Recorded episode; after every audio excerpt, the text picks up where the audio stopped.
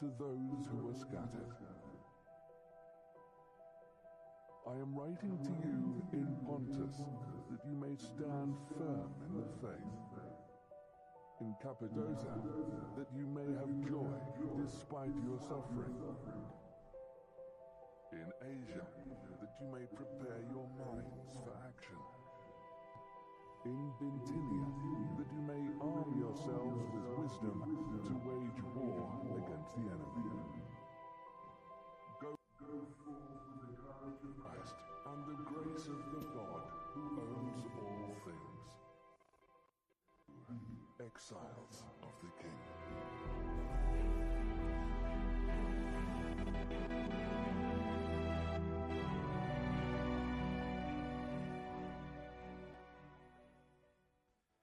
This morning, in this, uh, during the message, we're going to be receiving communion, and if you did not get a communion cup, um, you can uh, pick one up. You can slip out real quick and go get one uh, there in the lobby. And for those of you that are home, we're going to be receiving communion shortly. I'd like to encourage you to get up and get yourself a cracker a piece of bread and uh, a little sip of something to have with us so that you can enjoy communion with us as well.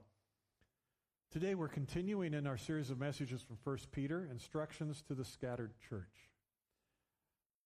I, uh, I find this, both books of Peter, to be so helpful, encouraging, and strengthening to us.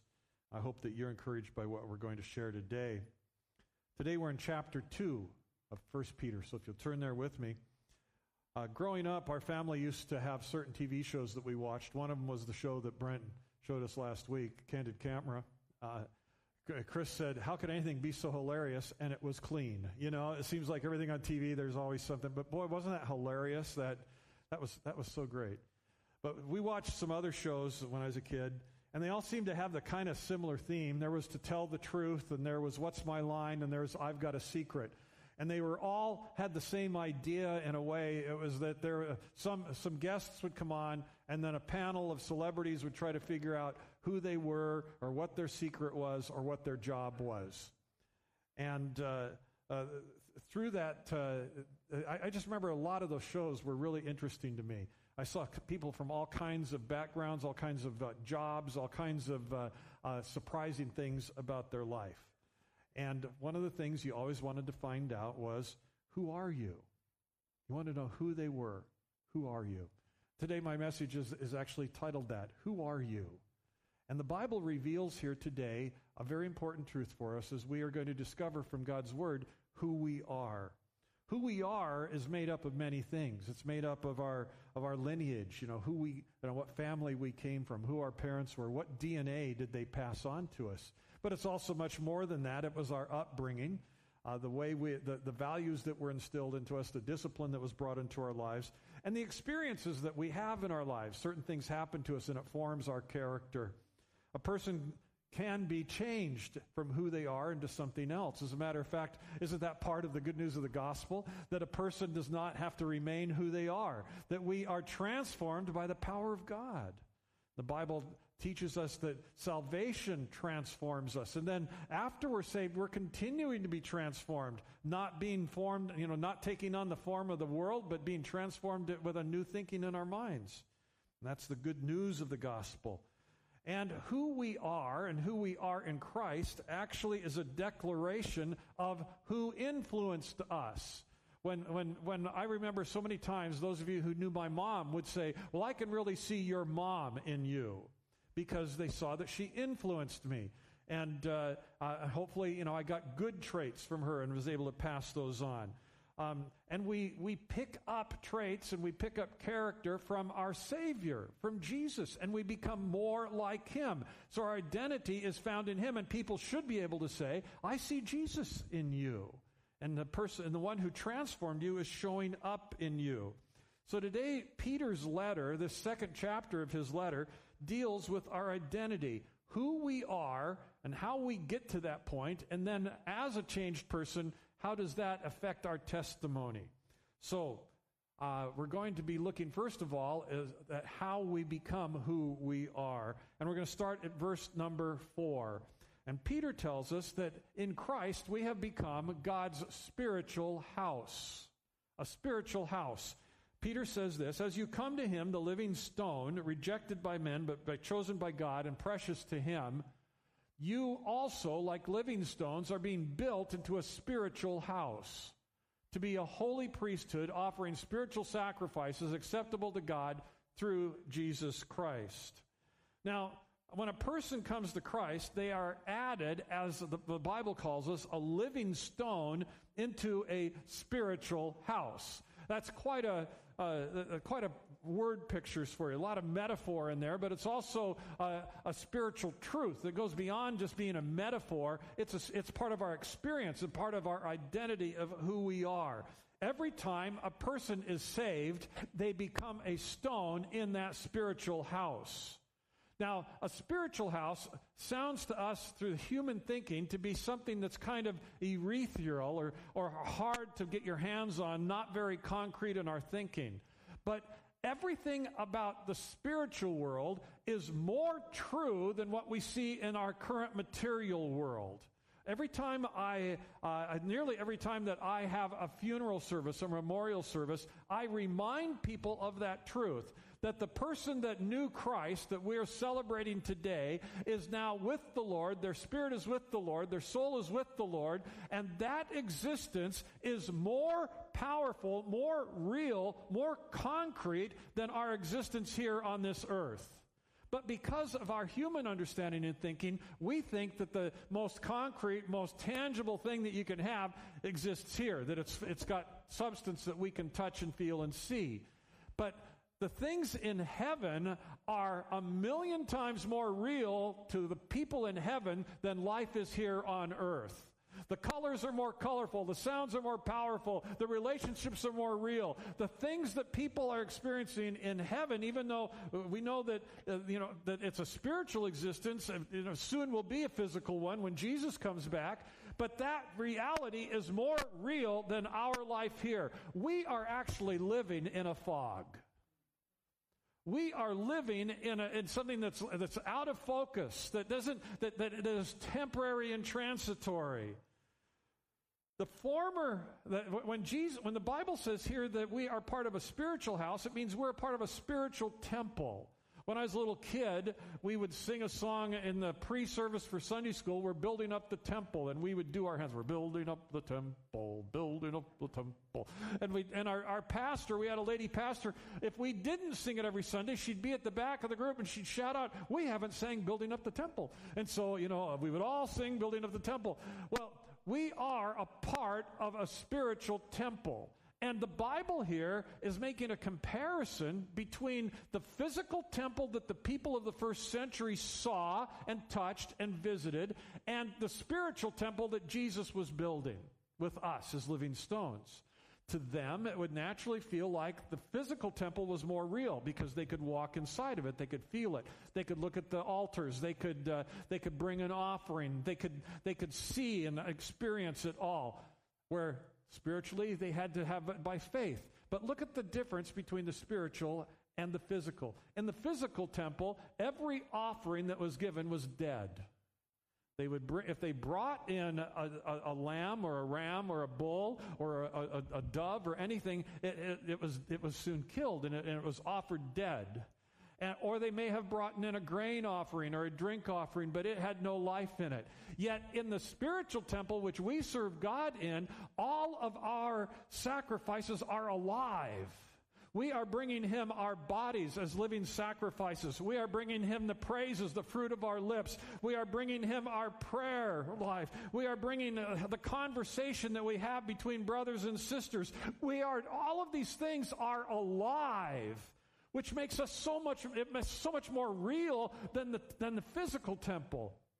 The physical temple was, would not endure it wouldn't last for long. As a matter of fact, Jesus even told the disciples, He said, You know what? This whole place is going to be torn down till there won't be a stone upon another. And in 70 AD, that happened. That temple ceased to exist. But I want you to know that the temple that God is building with us as living stones is not getting smaller. It's growing as God keeps adding new stones, as new members of the body of Christ are added, moment by moment, day after day, year after year. The temple grows larger and more powerful. So we are that living temple. the second thing that Peter goes on to describe who we are is found in verse number 9. He says, But you are a chosen people, a royal priesthood, a holy nation, a people belonging to God, that you may declare the praises of him who called you out of darkness and into his wonderful light. Through Jesus, we don't have to come through a human priest. But through Jesus, we are made priests. The people of that time understood worship, and their experience of worship was to come to a priest who would go to God in their behalf. But through Jesus Christ, we come to God ourselves because we have been made priests unto our God. And this kind of priesthood, this priesthood of the believer, is much more than what those Old Testament priests ever could have been we have immediate access. We don't have to wait for a holy day. We don't have to wait for, the, for some moment in time or for some festival to come along or for, for, the, for the Sabbath day to come in to make our sacrifice. You and I have immediate access to the very throne of God as His priest. And we serve God personally. There's no person between us and the Father. We come before the Father because we have been made a priest. And the Bible says we're chosen. We're chosen by God for this purpose. He called us out of the darkness and stumbling in, and, and having no direction in life into his marvelous, glorious light. How many of you have ever, you know, we all have this experience. You, you got to go through the bedroom, you know, there's no nightlight or anything. Sometimes Chris goes to bed before me. I stay up, I'm doing some stuff, and I'll, I'll be in the light out in the living room and everything. I'll turn all the lights off, I'll head for the bedroom, and I'll walk in there and I think, there are traps in here for me to fall on. You know, there's something in the way here. And I, you know, and, and it, fumbling around in the darkness is dangerous. You don't know where you're going, what to do. I've run into stuff thinking I knew where I was, but I'm a foot off the path. You know, I don't, I don't know where I'm at. But we are, we are chosen by God to come out of darkness into light. Now, this title, Chosen People, stresses God's loving choice to bring the church to himself. In the Old Testament, God chose Israel. And I'm not saying we're replacing Israel, but he chose them as a beloved and, and people unto himself. And God has given us that same privilege that we're chosen into a relationship with God. You are wanted by God.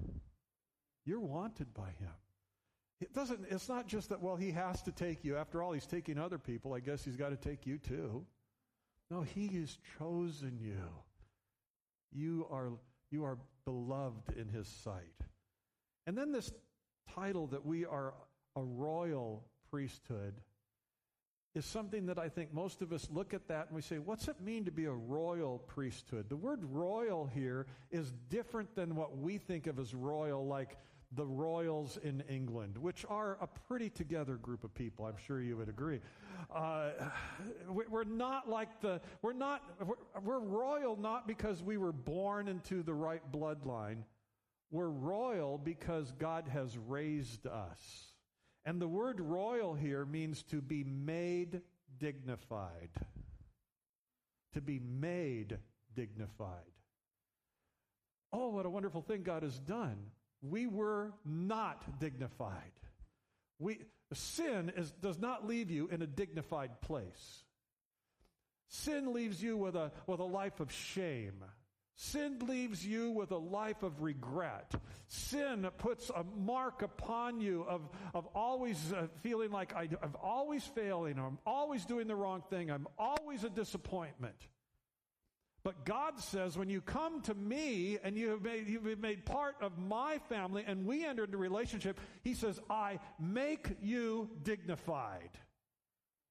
We are people who hold our heads up and say, I am not ashamed because I have Christ Jesus as my Savior. And it goes on to say that we're a part of the king's household. We have, we, we have relationship with him.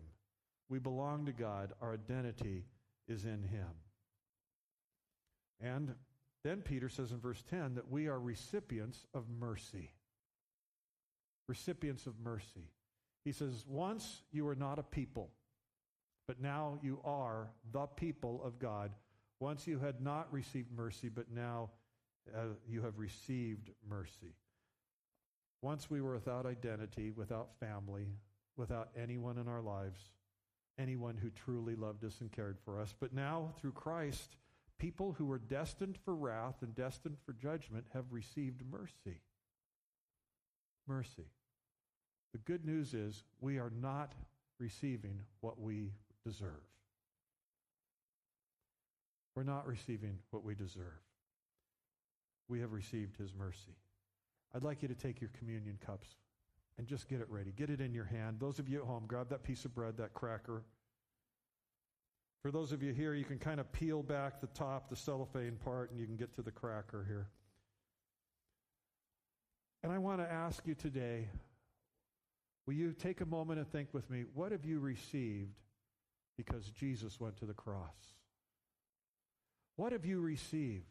We just read that we received mercy that we have been built into the family of God, that we have been made priests, that we have been made royal, that we have a place in His temple. I want you to think with me today what Jesus did for you and me on the cross.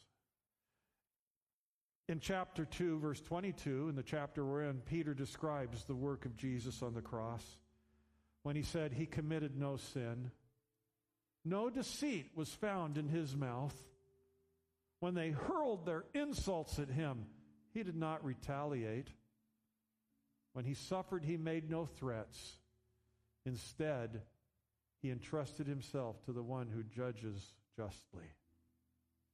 He bore our he, he himself bore our sins in his body on the tree so that we might die to sins and live to righteousness.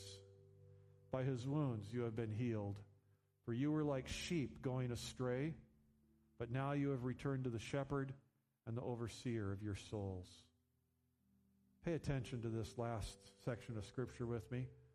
Jesus himself bore our sins on the tree, that means the cross, so that we might die to sins and live to righteousness.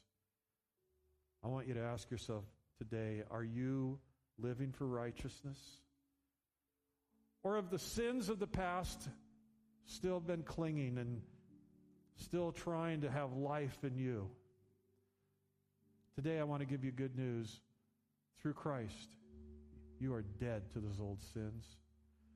And if there is old sins, old practices, old failures that still are trying to reach out and grab you, today I want you to get the truth of the good news of the gospel of Jesus Christ that says you and your sins have, been, have died on the cross and you have been resurrected to a new life. Those sins have no power over you anymore.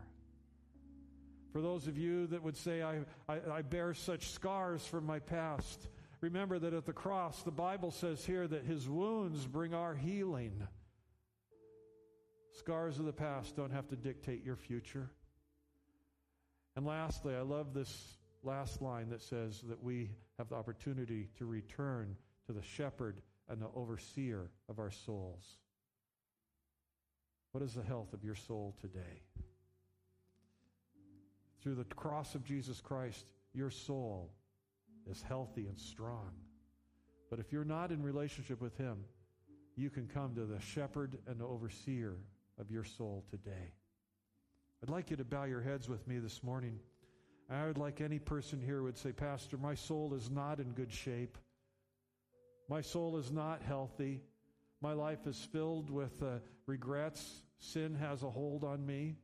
Maybe you've never been saved. You've never asked Jesus to be your Savior. Or maybe you have wandered from the shepherd of your soul. Today, in this communion moment, is your opportunity to come to the shepherd, the overseer of your soul. I would like every person at home and every person in this room to pray this prayer out loud with me. The reality of what God can do in your life is about to happen for you. And if you want Jesus to be the shepherd, the overseer of your soul, the savior of your life, call out to him in this prayer with me. Everyone, dear Lord Jesus, I'm coming to you, my shepherd and overseer, the one who truly cares for my soul. I receive your forgiveness. the work that you did on the tree. Become my Savior and my Lord from this moment. I will trust you. Amen. With your heads still bowed, your eyes still closed. How many people today here in the room said, Pastor, I just prayed that prayer for me. I've come to the shepherd of my soul. I've received his forgiveness. I've been put as a living stone into that temple just now. Maybe you're coming back to him, or maybe this is the first time. If that's you, would you hold your hand up until I see you? Go ahead, hold it up. There are several in the first service. I'd like to join you with them. Thank you. Praise God for that. Thank you. Praise God for that. Those of you that just raised your hand, and by the way, those of you at home that just prayed this prayer, I want you to take a connection slip. You can go back and do it again. Put, put your name in there. Let us know that the decision you've made for Christ today. Those of you that are in the room that just raised your hand, following the service, I'm going to be right here in the front. I want you to come down and say hi to me. I want to give you some personal tools for going forward in your walk with God. Right now, friends, I want you to take this communion cup and take that wafer out. The Bible says that Jesus took bread in the night he is betrayed, and he said, This represents my body broken for you. Let's thank him that he bore our sins on the cross for us. Let's eat together with thanksgiving.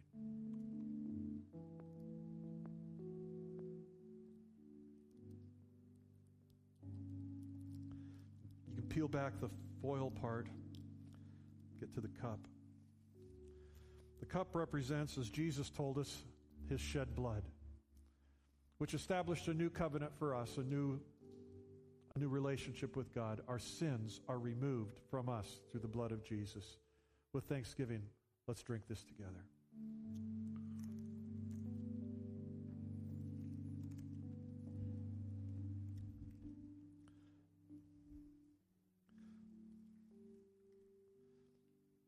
Thank you, Lord.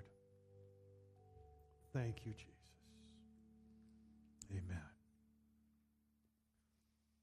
The second part of this scripture deals with since we are who we have become through Christ, how do we live? How do we live as people with this identity? With this identity of I am in Christ, this is who I am, it affects something that today I'm going to refer to as our testimony. What people see in us, and they say, oh, because of Jesus, that's what's hap- that's what they're like. So let's look and see what the Bible says about our testimony. In verse number 11, we first of all find that we live for the glory of God. People who have received Jesus live not for themselves, but they live for the glory of God. Peter says, Dear friends, I urge you, as aliens and strangers in the world, to abstain from sinful desires which war against your souls. We are aliens and strangers in this world.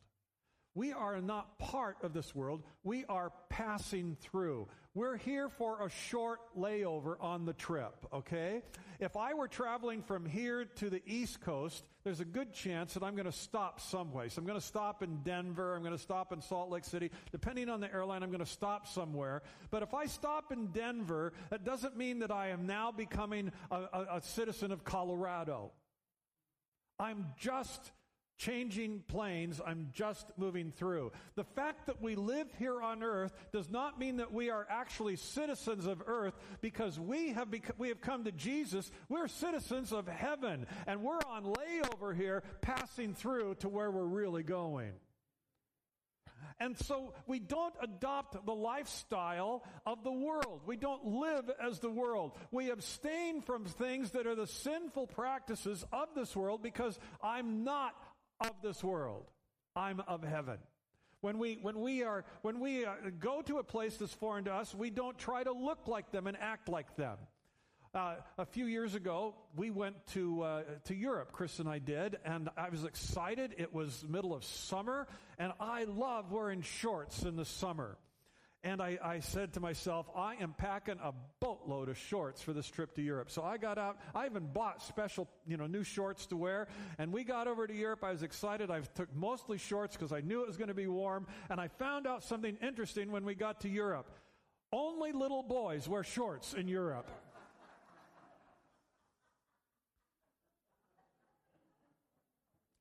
it was pretty obvious to people where I was from. And I had a choice. I could run down to the store and I could buy myself, they, everybody wore like things that looked like dockers and things. They, they didn't even mostly wear jeans. They, uh, the men were, were, they dressed differently. And I, I could have run down and got pants to look like all of them so I could fit in. But do you know what I chose to do? I thought, I came to wear shorts. It's nice outside. And by gum, I'm wearing shorts. So I wore shorts. I looked like a little kid, but I was happy. All I needed was a pair of lederhosen, you know? you know? I could go out and yodel with them and stuff. Here's my point. You have the chance in this life to adapt to the world around you or to be who you are. And God has called us to be who we are. We are children of light. We belong to the King. And I'm not going to change myself to look like the world so I can fit into the world because I'm not of the world. I'm only here on layover. We're passing through for what God has ahead of us. How we live uh, reflects where we belong. In Hebrews, the, world sa- the, the Bible says this world is not our permanent home. We are looking forward to a home yet to come. So we are looking forward to what's ahead.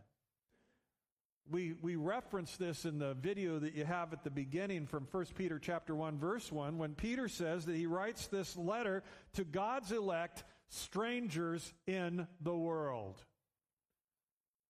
Strangers. Doesn't mean strange people, strangers. That we are strangers in this world and that we are on our way to something better. So we do, we do not develop our values from things that are temporary. That would be silly, wouldn't it? We develop our, we, we build our values around what is eternal. We don't set our desires and our priorities on things that war against our souls. That would, that's destructive. We put ourselves, people, sometimes we put ourselves in very difficult situations because we insist on adopting and adapting to the things of the world around us. And then we're wondering, why do I struggle in my walk with God? Because we have willingly adapted ourselves to the world. Some things that we can say, well, it's okay and it's probably all right to do as a Christian are adaptations to the world and they actually hurt us in the long run. You and I are locked in a spiritual battle for our soul, and the benefit of winning is, is not just for ourselves.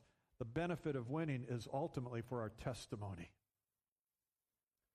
It's not just that we'll make it to heaven. Look, I, I think pretty much you're going to make it to heaven. But here's what's really important who will you influence along the way? That's our testimony. Because you and I have been called to an exemplary life. The Bible says, live such a good life among the pagans that though they accuse you of doing wrong, they may see your good deeds and may glorify God on the day he visits us. That's an exemplary life. A life that lost people look at and they say, there's something special. There's something powerful. There's something that is different in a way that influences me to want to be better. That word exemplarily comes from a Latin term that means a sample. We are actually a sample of Jesus for lost people. That when people see our lives and our light is brightly shining and we have not compromised with the world, we have not adapted to this world, we have not become like the place where we're just on layover, but we have, we have remained true to who we are then people can say, that's a sample of what I would like to be. That word sample, again, comes from Latin. It means uh, sample or example. It means to reach the highest point worth imitating. That people would say, I would like that life as well. I want that for me. Peter says people may accuse you of wrongdoing. They may try to actually besmirch your testimony. Besmirch means to cause damage or harm to something beautiful. They may try, but he says they will not have any success because you are true to who you are, and you are, you are going to give glory to God, and they will say, I too will be able to give glory to God because of what I saw in your life. So, what's the answer when somebody does try to sully your testimony, when somebody does try to pull you down and to besmirch that beautiful thing? Should you defend yourself? Should you say, am not? They say, you're just a hypocrite. Am not. You're the hypocrite. No. What does Peter say? He doesn't say defend yourself. He doesn't say argue your way out of it. He says just be better yet. Just get even gooder.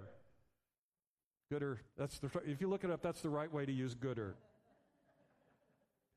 You should do more good so that your testimony is even more bright, so that the contrast is even greater, so that they will say, So that's who a Christian is. This is who I am. I'm way over here. Christian is way over here. I need to be over there.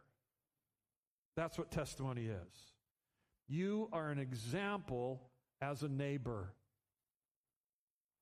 In verse 13, the scripture says, Submit yourself to the Lord's sake to every authority instituted among men whether to the king as the supreme authority or to governors who are sent by him to punish those who do wrong and to commend those who do right. For it is God's will that by doing good you should silence the ignorant talk of foolish men. Live as free men, but do not use your freedom as a cover up for evil. Live as servants of God. Show proper respect to everyone. Love the brotherhood of believers. Fear God. Honor the king. He is saying, since you are these born again people who have come to the shepherd of your souls, who have an identity in Christ, then you live in a different way. Not in an argumentative, negative, controversial path. He says, you are to live as an example. An example of a person who loves peace, a person who honors others, a person who honors the king. And it's interesting that in this, uh, in this phrase here, he says, honor the king. He was saying to honor a king who was very ungodly. We're talking about Caesar. He says, honor him. Nobody is ever going to agree with everybody else on politics. But he said, honor that king. Nobody's ever going to agree on everything that happens around them, but we have a command to be agreeable people. Let me tell you something. You will never get anybody saved by changing their politics. No one will ever get to heaven and say, you know, I was lost in sin, but then I figured out how right my neighbor was about their politics, and now here I am in heaven because of that. No, no. People come to Christ because they are moved by the love and the power of God working in us. We've been called to be a testimony. We're even to be an example and a testimony when we're suffering. Now, this is one that nobody's signing up for. It's like, yeah, as part of my testimony, I'd like to take on some suffering because that'll help me be a bit better testimony. But suffering just comes in a natural course of events. We will have times in our life where there'll be suffering. In verse 18, Peter says, Slaves, submit yourselves to your masters with all respect. I'm going to pause and talk to you about slavery of the day. Slavery always has been and always is a horrible thing. When we think of slavery, we think of the kind of slavery that we have in our country's history where people were, were forcibly ripped out of their homes, and the injustice of that is, is uncalculable. And they were taken to foreign lands and made slaves for centuries. The horror of that and the shame of that is, is awful. But the slaves that we're talking about here were slaves from a different perspective. These were people because of their problems in life, their wrong decisions, or the things that happened in their lives, they had to sell themselves into slavery for a time period in order to satisfy their debts. And so these slaves not only had to have the sense of no freedom and no self autonomy and, and no decision making in their lives, they also had that constant feeling of, I'm here because of what I did. I didn't make good decisions, or I could have had a better outcome, or I, I, I, wasn't born into the right situation. And there was that, that, that sense of suffering that these folks had to deal with as slaves. And Peter commands slaves here submit to your masters with respect, not only those who are good and considerate, but also those who are harsh. For it's commendable if a man bears up under the pain of unjust suffering because he is conscious of God. How do you bear up under unjust suffering? You keep your thoughts on God. He says, You bear up under that unjust suffering because you're focusing on God. And in the time of suffering, in the time of things happening that are unjust to us, our testimony burns even brighter. Burns even brighter. He finishes this by saying, How is it to your credit if you receive a beating for doing wrong and endure it, but if you suffer for doing good and endure it, this is commendable before God. To this you were called because Christ suffered for you, leaving you an example that you should follow in his steps. Today, as we conclude, I'm just going to ask you a very simple question Are you living for God's glory? The way to see your testimony burn brightly is to simply live for God's glory. Jesus said in the Sermon on the Mount, Let your light shine before others, so that they may see your good works and may give glory to your Father who is in heaven. Look how that works. You do good works, and God gets the glory. We think of it as I'll do good works and I'll get the glory. I'll cross the finish line and everybody will shower me with praise. No, Jesus said, You let your light shine. You live your life with good works, and God will receive the glory. There's a scripture in the Old Testament that says that God will not share his glory with others, that our life is an opportunity to give him the glory. That we would be actively seeking for ways to bring glory to God. Are you living your life now as a testimony that brings glory to God? To live and behave in a way, if it's in pleasure or if it's in pain, if it's in suffering or if it's in victory, no matter what is happening currently in our lives, that we would say, and through this, let God be glorified. And when He's glorified, our testimony shines bright. I would ask that you would make this the yardstick for life. That you would say, My decisions are based on is God being glorified. In this world, to stand out as holy and set apart for God. In this dark world, are you submitting to authority? We've, we've been through the, uh, several years now of it's very popular to resist authority. In this dark world, God is calling us to be people of peace who submit to authority. That we submit to authority in the workplace. That we would be people who give God glory in our business lives and in the marketplace where we deal on a regular basis. Or maybe you're in a time of suffering. Are you right now, through a time of suffering, able to say, and I'm a testimony for God? Would you bow your heads with me today? Actually, would you stand? As we're going to as we're leaving today, the Bible says that it's God's will that we would that we would offer ourselves as living sacrifices to God. In view of what God has done with us, of putting us into this exalted place, of being the royal priesthood, a people belonging to God, chosen by Him, built into His holy temple, our response today is pretty simple Lord, be glorified in my life. No matter what I'm in, no matter what stage I'm in pleasure, pain, suffering, victory, difficulties, or time of growth, it makes no difference. I want to glorify you in my life. So, would you lift your hands before the Lord right now and just shut yourself in with God? At home, do the same thing. Change position, lift your hands, and just offer yourselves to Him today with me. Would you just begin to just uh, send it up right now? Father, I offer myself to you as a living sacrifice. Today, Lord, let me be holy and acceptable to you. Father, I ask that you would now use my life for your purposes. Glorify yourself in me. Lord Jesus, I set aside everything in my life that has gotten me off the track, everything that may uh, take me another direction and dissuade me. Instead, Lord, I want to look into you, the one who I want to glorify. In Jesus' name, amen. Would you bow your heads just for a moment? Because today I feel led by the Holy Spirit to ask this question Is there anybody here today who'd say, Pastor, please remember me in prayer as we're going to leave? Because this thing that you have presented to me is a struggle for me. This is hard. I'm, I'm, I, am i am having a hard time. My life is, is, is going through some struggles, and the thought of being submissive, the thought of glorifying God, of being thankful in the middle of this, it's a struggle now. And I want this for my life, but I need God's special help for this. If that's you today, would you hold up your hand? As we're dismissed, I'm going to pray for you. Wow, thank you. There's several people. I knew it was from the Holy Spirit. Keep them up as I pray for you. Lord, around this room, hands are lifted saying, I, I know this is true, but I also know it's hard. And so I ask you today by your Holy Spirit to strengthen these men and women who raise their hands, who say, I, I need you. This is more than I can do. I need your special touch. I need the Holy Spirit to come on me in power. I need you to change my heart. I need you to give me strength for the road that's hard.